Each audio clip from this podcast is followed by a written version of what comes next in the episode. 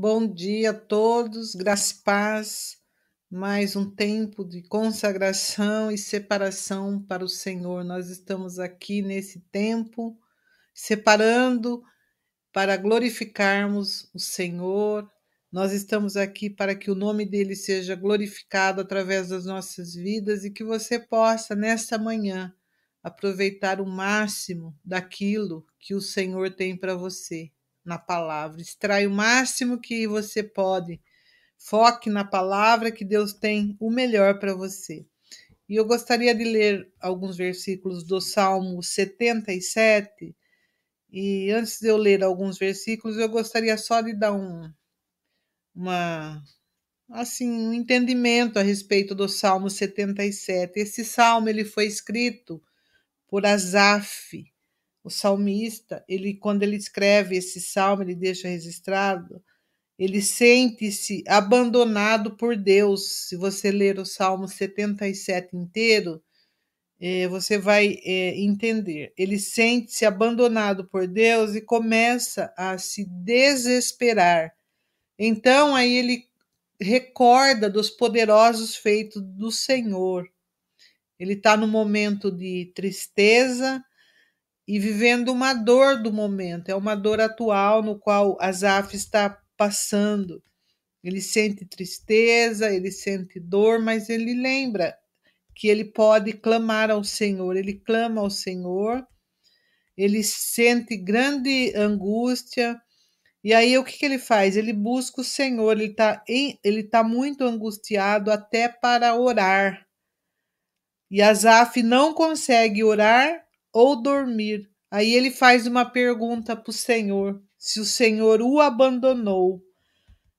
Aí ele lembra da glória passada. Asaf relembra com pesar os bons dias do passado. Esse salmo ele, ele dá uma visão sobre isso.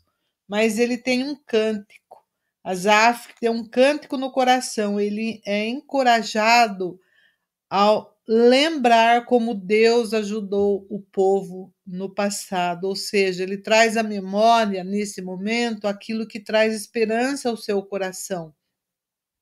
Ele lembra como Deus operou milagres, como Deus redimiu o seu povo através da força do Senhor. Deus guiou o seu povo usando Moisés e Arão como seu seus pastores. Então esse salmo aqui ele é muito muito lindo. Se você tiver a oportunidade de ler ele, meditar neste salmo inteirinho, ele vai do versículo 1 até o 20, ele é muito profundo. Que você faça isso, você vai ver uh, poder colocar no lugar desse salmista do Asaf, quanto ele lidou com a dor, com angústia, com tristeza, mas aí deu um estalo, opa, ele lembrou da, daquilo que o Senhor tinha feito no passado. É isso que eu disse. Ele traz a memória naquele exato momento na sua mente aquilo que traz esperança. E eu vou ler do versículo uh, 13 até o versículo 20, que diz assim: O teu caminho, Senhor, está no, no santuário. Que Deus é tão grande como nosso Deus? Tu és o Deus que faz maravilha, tu fizeste notório a tua força entre os povos. Com o teu braço remiste o teu povo, ó filhos de Jacó e de José. As águas te viram, ó Deus, as águas te viram e tremeram, os abismos também se abalaram. Grossas nuvens se desfizeram em água, os céus retumbaram, as tuas flechas correram de uma para outra parte. A voz do teu trovão repercutiu-se nos ares, os relâmpagos alumiaram o mundo e a terra se abalou e tremeu. Versículo 19: Pelo mar foi o teu caminho, as tuas veredas pelas grandes águas e as tuas pegadas não se conheceram. Guiaste o teu povo como a um rebanho pela mão de Moisés e de Arão. O versículo 19 eu quero que você dê ênfase nessa manhã aqui junto conosco. Aqui fala de um caminho. Fala assim: pelo mar foi o teu caminho, e as tuas veredas pelas grandes águas, e as tuas pegadas não se conheceram. A gente sabe que Deus tem o caminho dele, seja na tormenta, seja na tempestade, Deus tem o caminho dele. Aqui, nesse momento deste, deste Salmo 77, Asaf lembra o caminho que Deus preparou para o povo dele foi através das, das grandes águas, foi através do mar. E, e ele diz aqui no versículo 20: que Deus guiou o povo com, como um rebanho pela mão de Moisés e de Arão. Deus usou Moisés e Arão para estar guiando o povo neste caminho de turbulência, neste caminho de tempestade, mas saiba de uma coisa: nas dificuldades, Deus tem o caminho dele e ele abre um caminho para que você possa passar em segurança.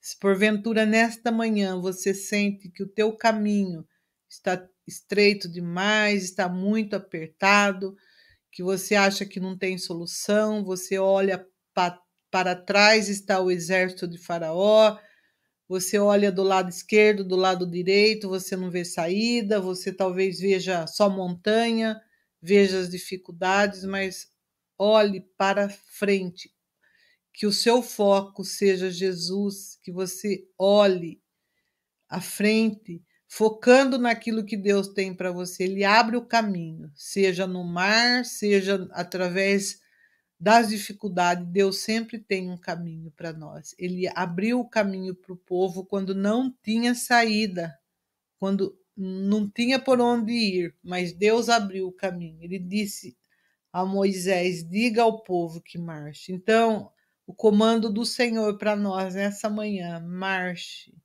marche e vá, continue caminhando nas promessas que Deus tem para você. Ele tem um, um, um, caminho, ele tem promessas que está nos, nos levando à terra prometida. Que Deus te abençoe, te guarde e que ele faça resplandecer o rosto dele sobre nós e ele nos dê a paz. Deus te abençoe, medite nesse salmo, ele é maravilhoso, esse salmo 77. A gente coloca no lugar do, do de Asaf o que ele viveu e o que nós estamos vivendo, como Deus tem uma saída. Nós não estamos sozinhos, ele prepara pessoas que segure na, na, nas suas mãos e leve, a você, leve você até, o, até a direção certa. É isso que ele fez com o povo, ele preparou Moisés, Arão, que conduziu o povo. E que nessa manhã você não, não se sinta sozinha.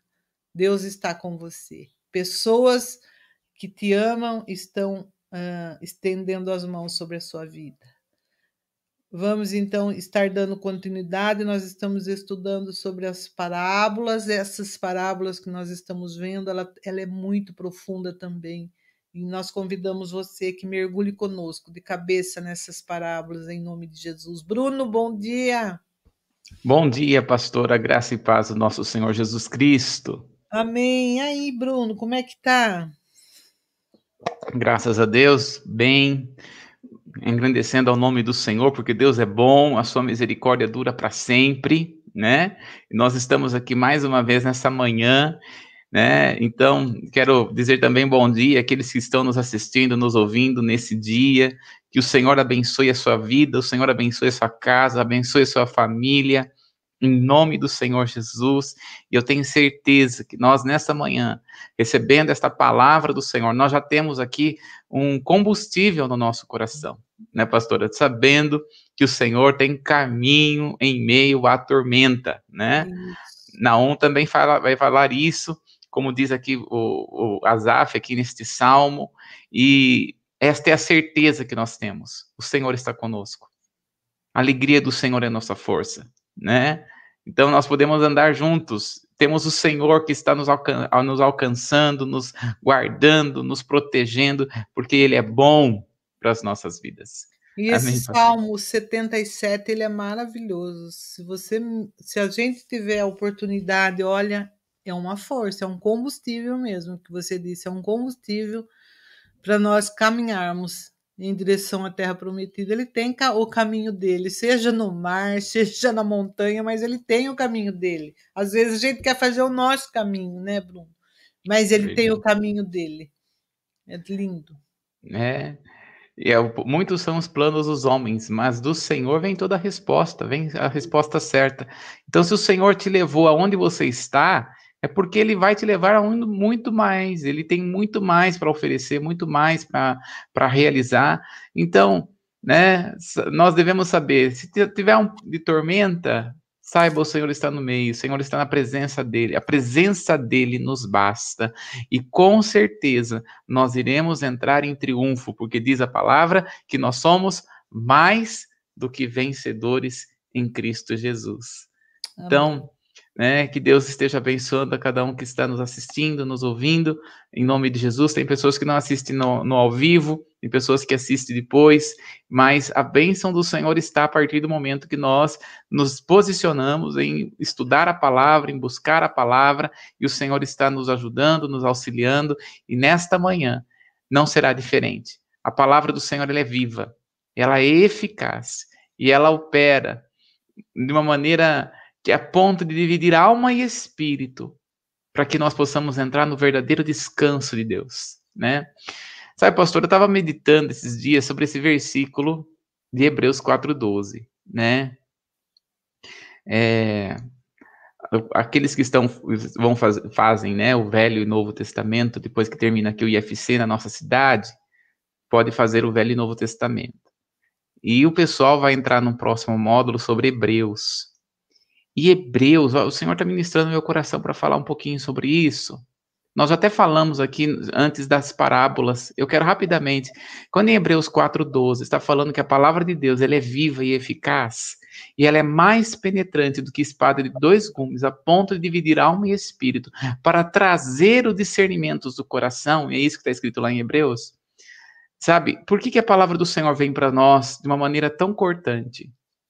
Para que nós possamos entrar no descanso do Senhor. O contexto de Hebreus capítulo 4 está falando sobre o descanso, descanso verdadeiro, descanso que vem da parte do Senhor para nós. Então, quero dizer para você que está nos assistindo aqui, o Senhor tem uma palavra para você. E a palavra que o Senhor tem para você é deleita, descansa. Saiba que o Senhor sabe o que está no seu coração.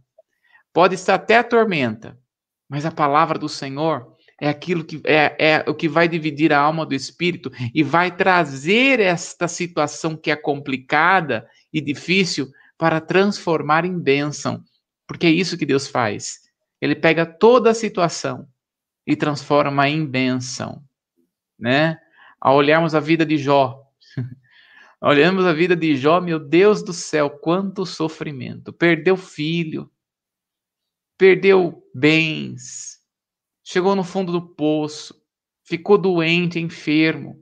Mas de todas aquelas coisas, o Senhor trouxe um novo significado para a vida de Jó. Toda aquela dor se transformou, se transformou em bênção, trouxe uma resignificação da dor. E ele vai então dizer no final: Antes eu conhecia Deus de ouvir falar, mas hoje eu conheço de andar. Esse é o propósito de Deus para nós. Que nós venhamos a andar. Hebreus 4,12, ele fala: se você, é, é, é, parafraseando, se você entra no descanso de Deus, pode ter certeza. É, quando você está no descanso, saiba, o Senhor transformará a dor em bênção, o deserto em manancial de vida. Amém, pastor? Amém. Se a gente dizer esta palavra antes de nós começarmos aqui essa parábola sobre o joio e o trigo que nós vamos estar falando hoje.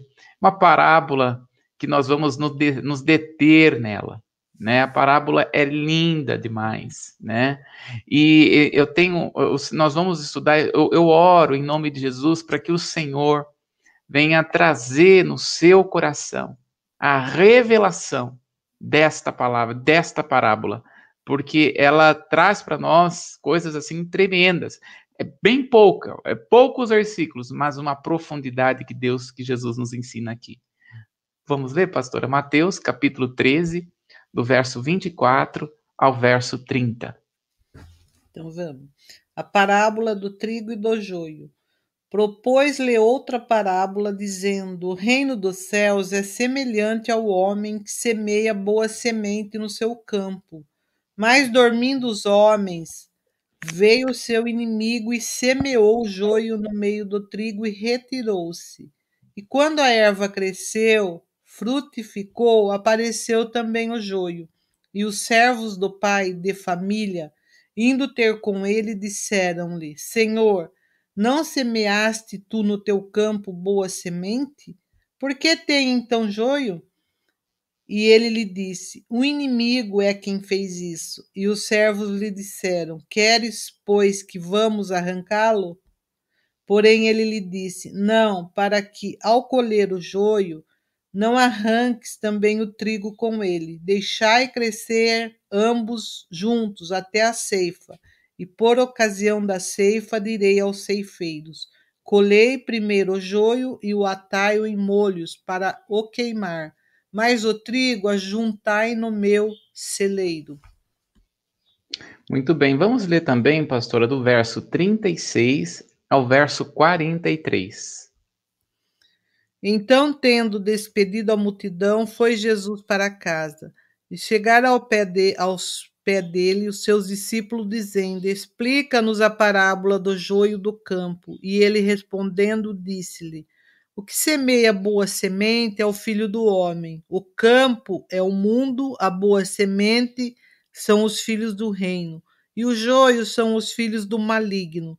O inimigo que semeou é o diabo. E a, ce...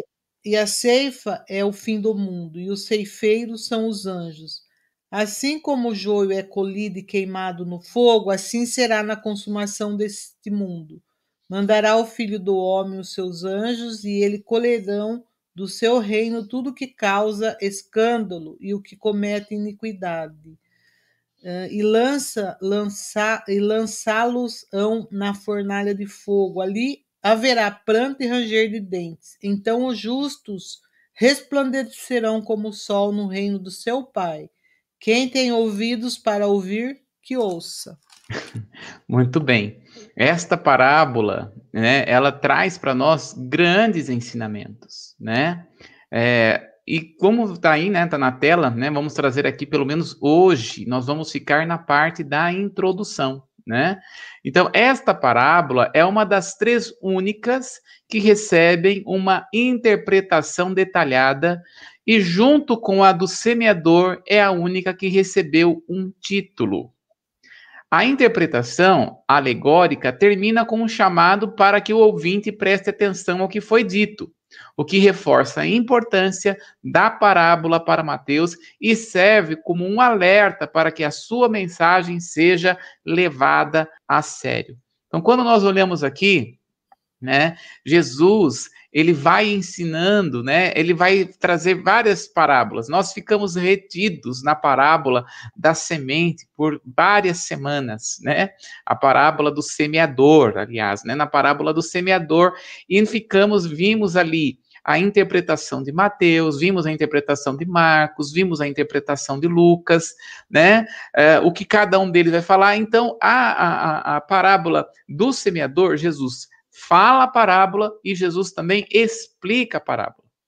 Logo após, nós entramos e falamos na nossa última live, né? Falamos sobre a parábola da semente, que está falando lá em Lucas, né?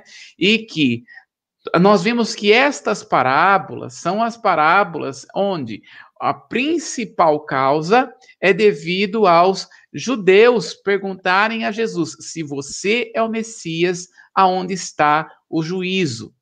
Então Deus, então Jesus começa a falar todas essas parábolas. Na verdade, eh, estas parábolas, alguns teólogos dizem que, não, que Jesus, ao estar falando, não necessariamente que ele foi falando seguidamente as parábolas, mas que ele pode ter falado uma parábola ali, outra parábola aqui, porém, ao escrever, os escritores, né, Mateus, Marcos, Lucas, eles vão ajuntar essas parábolas para que, como uma resposta ao seu público, principalmente ao público de Mateus, que é o público dos judeus, porque Mateus está escrevendo para os judeus. Nós vemos que então, ao, ao Jesus estar respondendo esta situação, né, Jesus está respondendo a pergunta: se tu és o Messias, onde está o juízo? Ele está trazendo aqui que todo, uh, que o reino de Deus começa como uma semente, é isso que nós falamos na última ministração, na última live. O reino de Deus começa pequeno, porém ele vai se expandindo, ele vai crescendo, e no devido tempo o juízo de Deus virá. Então, mais uma vez, nesta parábola, assim como na parábola da, da, da, do semeador, nós vamos ver esta expressão aqui no verso 43, né? Diz assim, lê para nós de novo, pastora, verso 43. E lançá-los hão na fornalha de fogo, ali haverá pranto e ranger de dentes. É, é o verso 42, né? E o 43. É isso? Então os justos resplandecerão como o sol no reino do seu Pai. Quem tem ouvidos para ouvir, que ouça. Olha aí, ó, quem tem ouvidos para ouvir, como nós falamos aí, é obedeça, né? Quem tem ouvidos para ouvir, que obedeça. Então, ao olharmos aqui, Mateus está chamando a atenção. Olha o que Jesus falou. Olha o que o Senhor Jesus está falando. Leve a sério este ensino, leve a sério esta interpretação de que Jesus está dando. Então, nós vamos ter aqui, né? Vamos trazer aqui um aspecto digno, de, de, textuais dignos de aceitação. Primeiro, a sessão de Mateus, na qual a parábola aparece, começa do capítulo 9, verso 35, e ela vai terminar no capítulo 16, verso 20, a fala long, e fala longamente a respeito da missão de Jesus e sua frequente rejeição. Então, esta parábola, ela está numa sessão de Mateus, que Mateus escreve, que vai mostrar a própria missão de Jesus, que vai começar em, no capítulo 9 de Mateus, no verso 35. Vamos ler lá, pastora? Mateus, capítulo 9, verso 35. Percorria Jesus todas as cidades, aldeias, ensinando nas sinagogas deles, pregando o evangelho do reino, curando todas as enfermidades e moléstia entre o povo.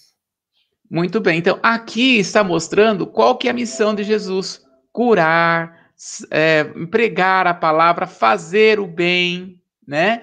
É isso que Jesus está fazendo a missão dele. E esta esta sessão de Mateus começa aqui no 9:35 e vai terminar só no capítulo 16, no verso 20.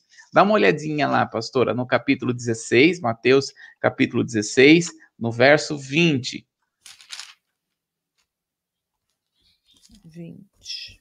Então mandou aos seus discípulos que ninguém dissessem que ele era o Cristo então, qual, o que, que Jesus está querendo? O que Mateus está escrevendo para que as pessoas possam entender? Jesus está expressando o seu ministério com cura, com libertação, com restauração. E ele vai terminar aqui dizendo: olha, não fale para ninguém que eu, quem eu sou, porque ele está afirmando que ele é o Cristo. Então, o que na verdade Jesus queria, o que Deus quer e que Deus queria é que os, os fariseus, os saduceus, os judeus reconhecessem que ele fosse o Messias, que ele era e é aquele que eles estavam esperando. No entanto, não houve e não há entre os judeus este reconhecimento de Jesus como rei de Israel. Né? Não um rei, Jesus não veio aqui inaugurar um ministério físico, Jesus veio inaugurar um ministério espiritual. O reino de Deus, então, ele começaria ali pequeno, com apenas 12 pessoas, Jesus e os 12, né? No entanto, esse reino iria se expandir, esse reino iria se crescer, o reino de Deus. Então, este é o propósito, né? Mostrar a missão de Jesus, quem Jesus era. Nós vimos ali que Jesus ele foi ungido. Quando nós olhamos para Lucas, no capítulo 4, Jesus vai dizer que ele é ungido. Nós já falamos isso aqui, né? Jesus é ungido pelo Espírito para pregar as boas novas de salvação. E Jesus vem cumprir exatamente isso. Jesus vem cumprir é, esta missão. Se não me engano, em Atos, no capítulo 10, no verso 38, vai falar para nós exatamente isso, né? a, a, missão de Jesus. Lucas, no capítulo 10, verso 38. Isso mesmo, pastora. Lê para nós, por favor. Lucas. Desculpa, Atos, Atos. capítulo 10. é, Lucas, é que foi Lucas que escreveu Atos, mas é Atos, capítulo 10, 10 no verso 38. Deixa eu achar o 8 aqui. Como Deus ungiu a Jesus de Nazaré com o Espírito Santo e com virtude, o qual andou fazendo bem e curando todos os oprimidos do diabo, porque Deus era com ele. Olha aí, ó, como Deus ungiu a Jesus de Nazaré. Então, quando nós olhamos aqui, esta palavra ungiu é Cristos, né? O Messias, o Yeshua, o Hamashia, a palavra Hamashia no hebraico, ungido, que no, no, no, grego é Christos, né? Então, Jesus Cristo, Cristo não é sobrenome de Jesus. Tem muita gente que pensa que Jesus Cristo, é Cristo é o sobrenome de Jesus. Não, a palavra Cristo significa ungido. E a palavra ungido tem a, tem a identificação de separação, né? Inclusive, é bom e é, é digno de nota, a, nós entendemos aqui a diferença entre manifestação, unção e glória. Porque as pessoas acabam confundindo aqui. Então vamos lá entender. Primeira coisa, né? O que é uma manifestação do Espírito? É Deus, é o Espírito Santo agir com seus dons descritos em 1 Coríntios capítulo 12. Então, ali é a manifestação do Espírito. O que é glória, né? Porque a gente costuma, tudo é glória, né? Nossa, hoje, nossa, recebe a glória, né? Recebe a glória, né? e às vezes as pessoas não conseguem entender o que é a glória, né? Nós vamos ter a palavra glória na Bíblia é kabod, que significa peso da presença de Deus. Então, glória é peso. É isso que significa. Glória significa peso da presença de Deus. Nós não podemos confundir glória com reteté, né? Hum. Porque muita gente fala, nossa, a igreja teve um mover lá e teve um reteté, é só, é, foi a glória de Deus ali. E não é, não necessariamente, não necessariamente, não é. É uma coisa importante nós entendermos a respeito de glória. Quando que a glória há de se manifestar na igreja? Quando nós olhamos ali no Velho Testamento, porque o Velho Testamento é sombra da realidade das coisas que hão de vir. Então, nós, quando olhamos aqui para o Velho Testamento, nós vamos ver que a glória ela veio sobre o tabernáculo quando a presença de Deus se manifestou, quando terminou o tabernáculo. Então, a glória de Deus veio quando foi terminado o tabernáculo. A glória de Deus veio sobre o templo de Salomão quando Salomão terminou o templo. Quando é que a glória de Deus virá sobre a igreja? No final da igreja. Quando se derá isso? No arrebatamento. Então a glória não é apenas uma presença, mas a glória, ela é o próprio Cristo. A glória é o próprio Cristo, é o resplandecer do próprio Senhor, né? Então, é, isto é glória. Agora, e unção, e aqui que nós precisamos, porque nós vimos aqui que Jesus ele foi ungido. Unção significa separação para algo específico. Então, os reis eram ungidos para serem reis, ou seja, por exemplo, Davi foi ungido separado para ser rei. É, Arão foi separado para ser é, é, sumo sacerdote. Quando nós olhamos, então, agora para Jesus, Jesus foi ungido para quê, de acordo com esse texto? Para fazer o bem, para curar os oprimidos, para trazer algo sobrenatural. Então, tá bem isso. Eh, obrigado, Laís. Olha só. Então, nós precisamos entender isso daqui. Que Jesus, quando ele vem na sua primeira vinda, ele vem para estabelecer não o juízo, mas veio para estabelecer a salvação. Ele foi ungido para isso, Deus o separou para isso, aqui na terra. Né? Então nós precisamos trazer bem essa separação aqui. E agora ele está dizendo também que chegará o tempo, nesta parábola, chegará o tempo ao, daquilo que ele também foi ungido. Olha só, Jesus foi ungido para estabelecer o juízo. Porém, o juízo, o juízo se dará é, no devido tempo. Não é agora o momento do juízo. Não é, um, não é quando Jesus estava aqui na terra que era o momento do juízo. O juízo se dará no devido tempo e que se dará na grande tribulação, na tribulação e no grande trono branco. Esse é o estabelecimento do juízo de Deus. Mas Jesus aqui, então, ele está explicando sobre esta parábola que até a chegada do juízo vai haver entre o mundo, vai haver no mundo o joio e o trigo. Olha só. Até o estabelecimento do juízo vai haver a, o joio e o trigo. Os dois vão crescer juntos. E quando nós olhamos aqui para a palavra, é, no, é, no Mateus, no capítulo 13, no verso 40. Mateus capítulo 13, no verso 40. Dá uma olhadinha para nós, pastora. Assim como o joio é colhido e queimado no fogo, assim será na consumação deste mundo. Então, quem vai ser queimado no fogo? o joio não o trigo. E é isso que Deus tem para nós. Deus está dando um tempo para que, os, para que haja trigo e não haja joio. É isso que ele está mostrando nesse tempo, porque o juízo não virá para o trigo, ou seja, para aquele que tem fruto, para aquele que gera fruto né? Mas para aquele que não gera fruto, que parece que parece que é, parece que é, mas não é. Hum. Como é que chamava? Donorex? Donorex? Como que é? Esqueci. Denorex, parece, é.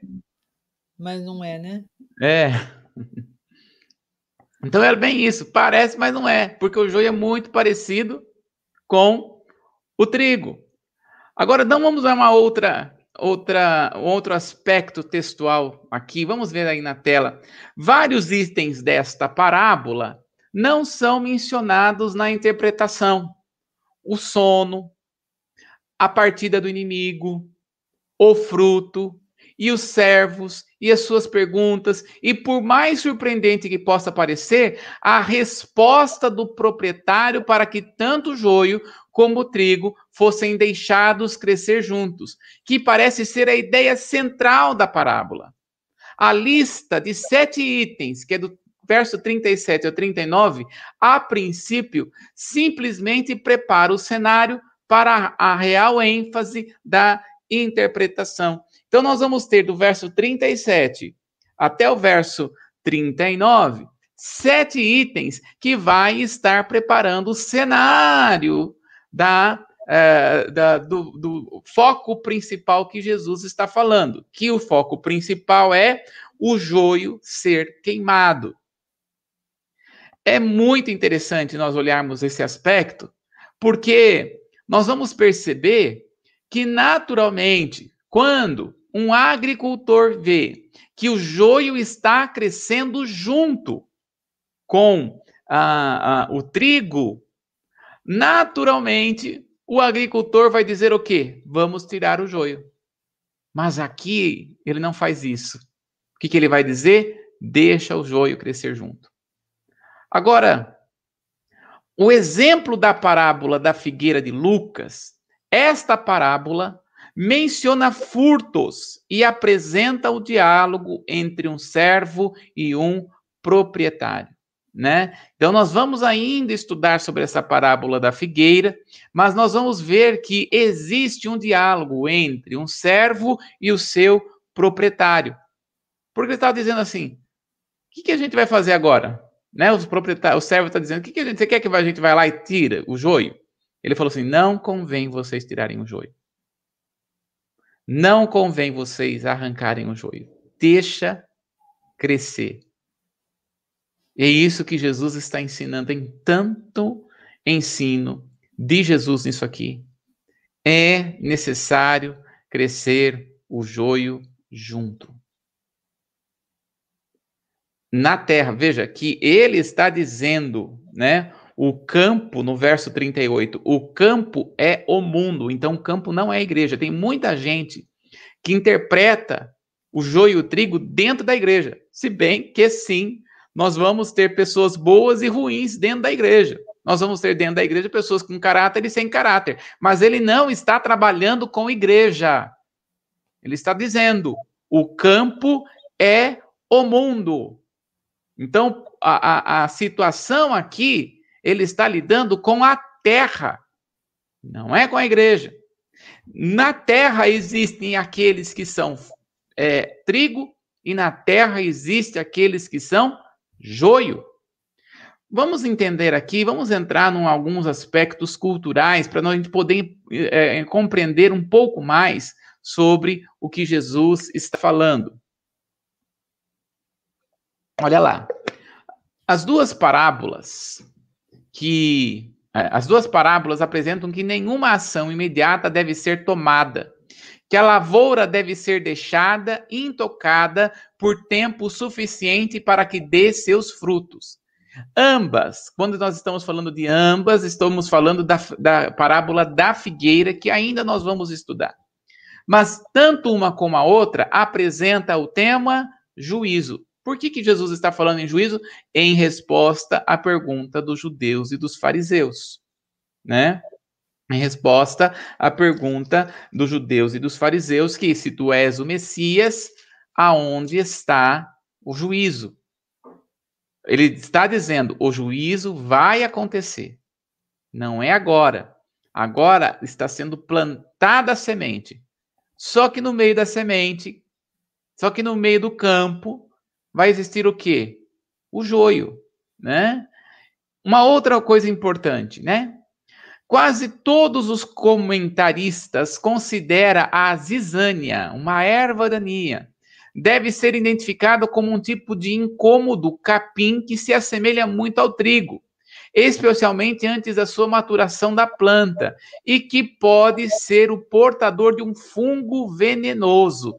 Caso ele seja moído junto com o trigo, a farinha resultante ficará comprometida, que nós chamamos essa zizânia de, é, de joio.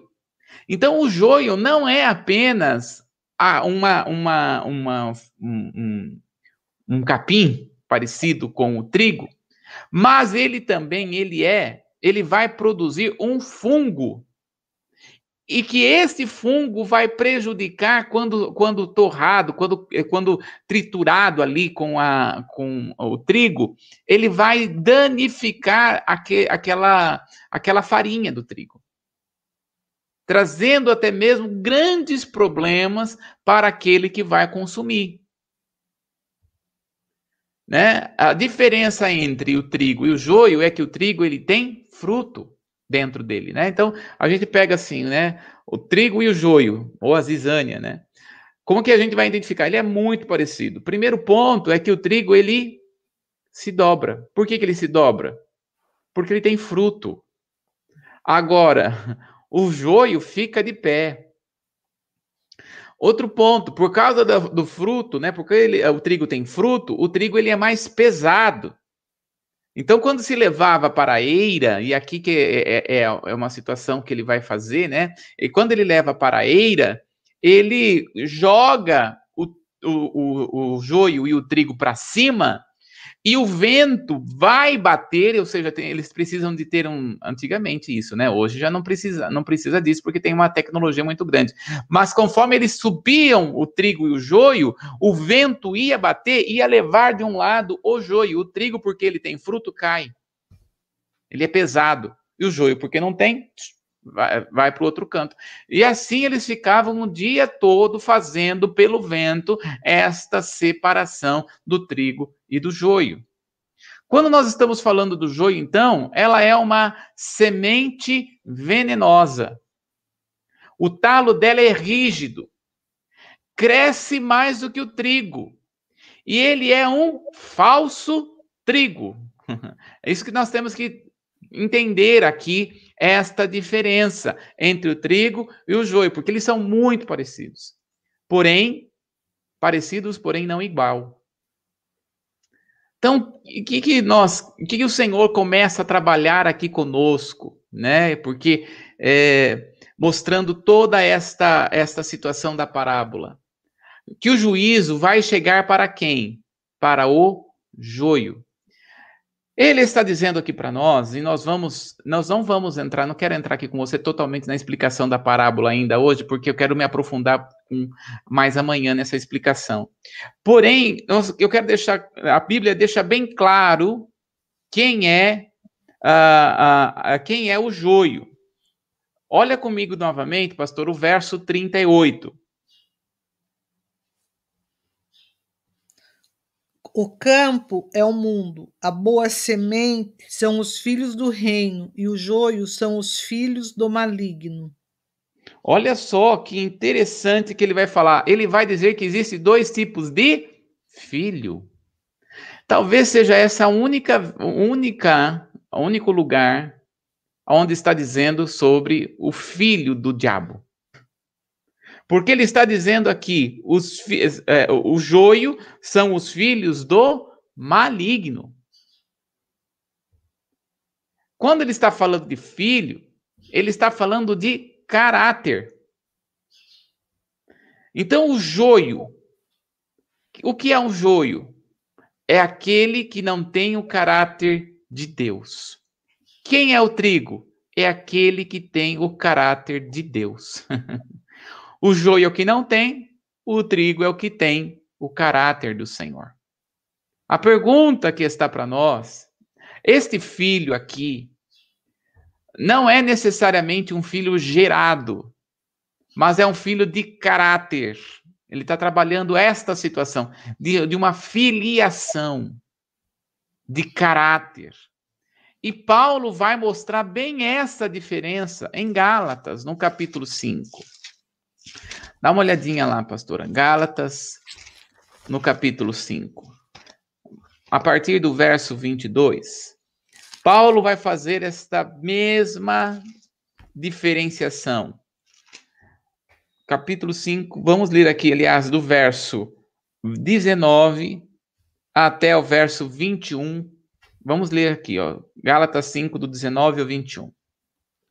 Porque as obras da carne são manifestas, as quais são prostituição, impureza lascívia, idolatria, feitiçaria, inimizade, porfias, emulações, ira, pelejas, dissensões e heresias, invejas, homicídios, bebedices, glutonarias e coisas semelhantes a esta, acerca do quais vos declaro, como já antes vos disse, que os que cometem tais coisas não herdarão o reino de Deus.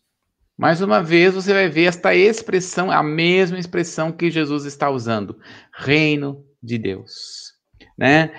Toda vez que nós vamos olhar ao Jesus iniciar a respeito da parábola do joio, no verso do capítulo 13, no verso 24, nós vamos ver Jesus aqui falando outra parábola lhe, lhe propôs dizendo o reino dos céus. O reino dos céus. E mais uma vez aqui ele vai dizer, Paulo vai dizer, quem não vai entrar neste reino dos céus? E aí ele está dizendo: aqueles que não são guiados pelo Espírito. Aqueles que não têm o fruto do Espírito. Isso é muito duro. E a primeira coisa que nós precisamos entender, o joio, por que, que o joio cresce mais? O joio ele vai crescer, ele é maior do que o trigo. Porque ele quer mostrar como se o joio tivesse assim, orgulho de quem de ser quem ele é. E o orgulho é algo que está na carne. Se nós olharmos aí no capítulo 5, no verso 18 diz, é, aliás, no verso 19 diz: "Ora, as obras da carne. As obras da carne. Então, o que o Senhor nos ensina é para nós não andarmos na nossa carnalidade, mas nós andarmos no Espírito. Colocarmos a nossa alma em submissão ao Espírito. Olha quais são aqui o fruto que o trigo tem, que está aí do verso 22 ao verso 20 e 25.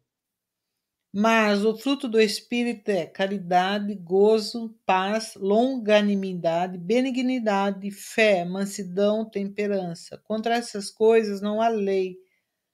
E os que são de Cristo crucificam a carne com suas paixões e concupiscência. Se vivemos no Espírito, andemos também no Espírito. Olha só. Então, o que, que o Senhor nos chama? Ele nos chama para andar no espírito. Ele vai trabalhar ali no joio que existem dois tipos de filiação: os filhos do maligno e os filhos de Deus. Como é que alguém pode se tornar filho de Deus? João deixou bem claro, né? A palavra do Senhor deixa bem claro: confessai os vossos pecados, aceita Jesus como seu Senhor e Salvador confesse a Ele como Senhor e Salvador, busque a presença do Senhor, se, se expõe à palavra de Deus. E eu está vindo aqui, né, na minha memória aqui, João no capítulo 1, verso 12. João capítulo 1, no verso 12. Olha só o que ele está nos ensinando aqui sobre os filhos.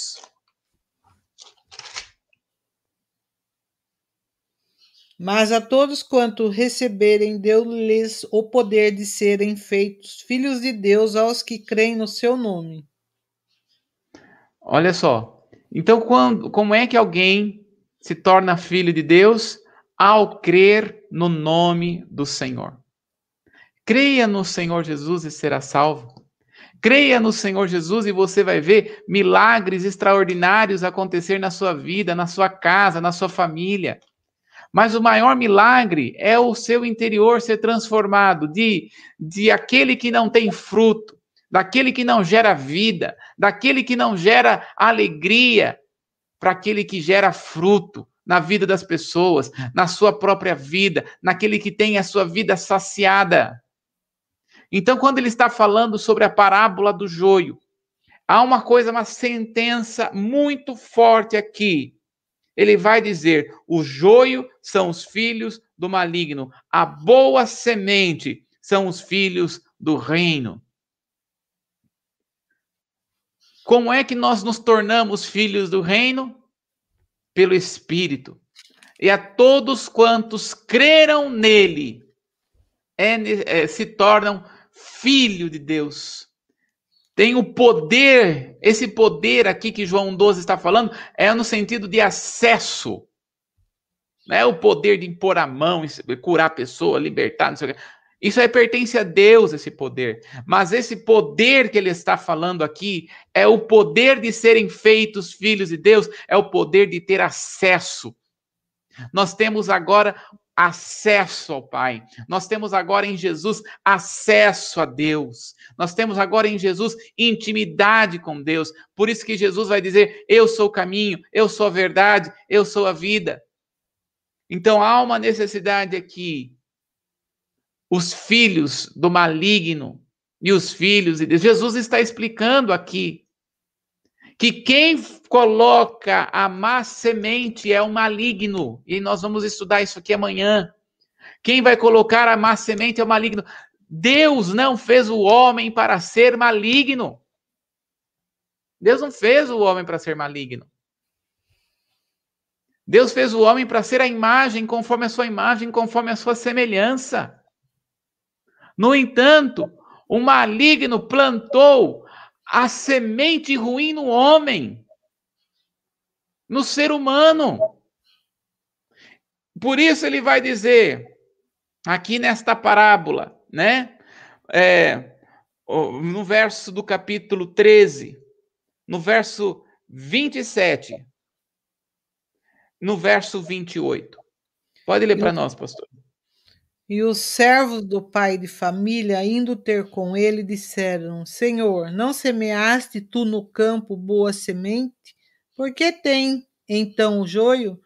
E ele lhe disse: O inimigo é quem fez isso. E os servos lhe disseram: Quere, pois, que vamos arrancá-lo? Olha só, Deus, ao fazer o homem, ele fez o homem conforme a sua imagem, conforme a sua semelhança. Deus fez, Deus fez assim. Deus fez o homem para ser bom. Porém, Deus plantou uma boa semente no homem. Porém, vindo maligno, também plantou o joio. Então, quando nós estamos falando no mundo, porque Jesus está deixando bem claro, no mundo, o campo é o mundo. E existe a boa semente e a má semente. Quem você é? Quem eu sou? Você é boa semente ou você é a má semente? A única maneira de uma semente de joio se tornar uma semente de trigo é destruindo a semente de joio através da morte. É por isso que Jesus morreu por nós. Jesus morreu em nosso lugar para que nós, em Cristo, venhamos a nos tornar trigo. Venhamos a nos tornar trigo. E é isso que nós vamos estudar, continuar estudando esta profundidade desta parábola, que é algo extraordinário. Então, nós vamos ficar por aqui, pastor. Amém. E a gente convida, então, para você estar voltando amanhã novamente aqui para darmos continuidade nesse estudo. Nove horas da manhã a gente está aqui de volta. Mas pense nisso, dá para você pensar muito a respeito do joio e do trigo. Que parábola linda, né? Ainda só é o começo, né? Sim. Só é a introdução. Ainda a gente vai entrar mais profundo nisso. Exatamente. Vem amanhã, nós esperamos você. Que você possa ter um bom dia. E se você ainda não se inscreveu no nosso canal, aproveita. Ativa lá no YouTube o sininho de notificações, aproveita, deixa um like nesse vídeo. E só lembrando que comunidade Templo Vivo, né? Estamos aí como templo vivo, carregando a presença do Senhor no nosso coração. Aleluia, Amém. aleluia. Amém. Deus abençoe a cada um. Bom dia.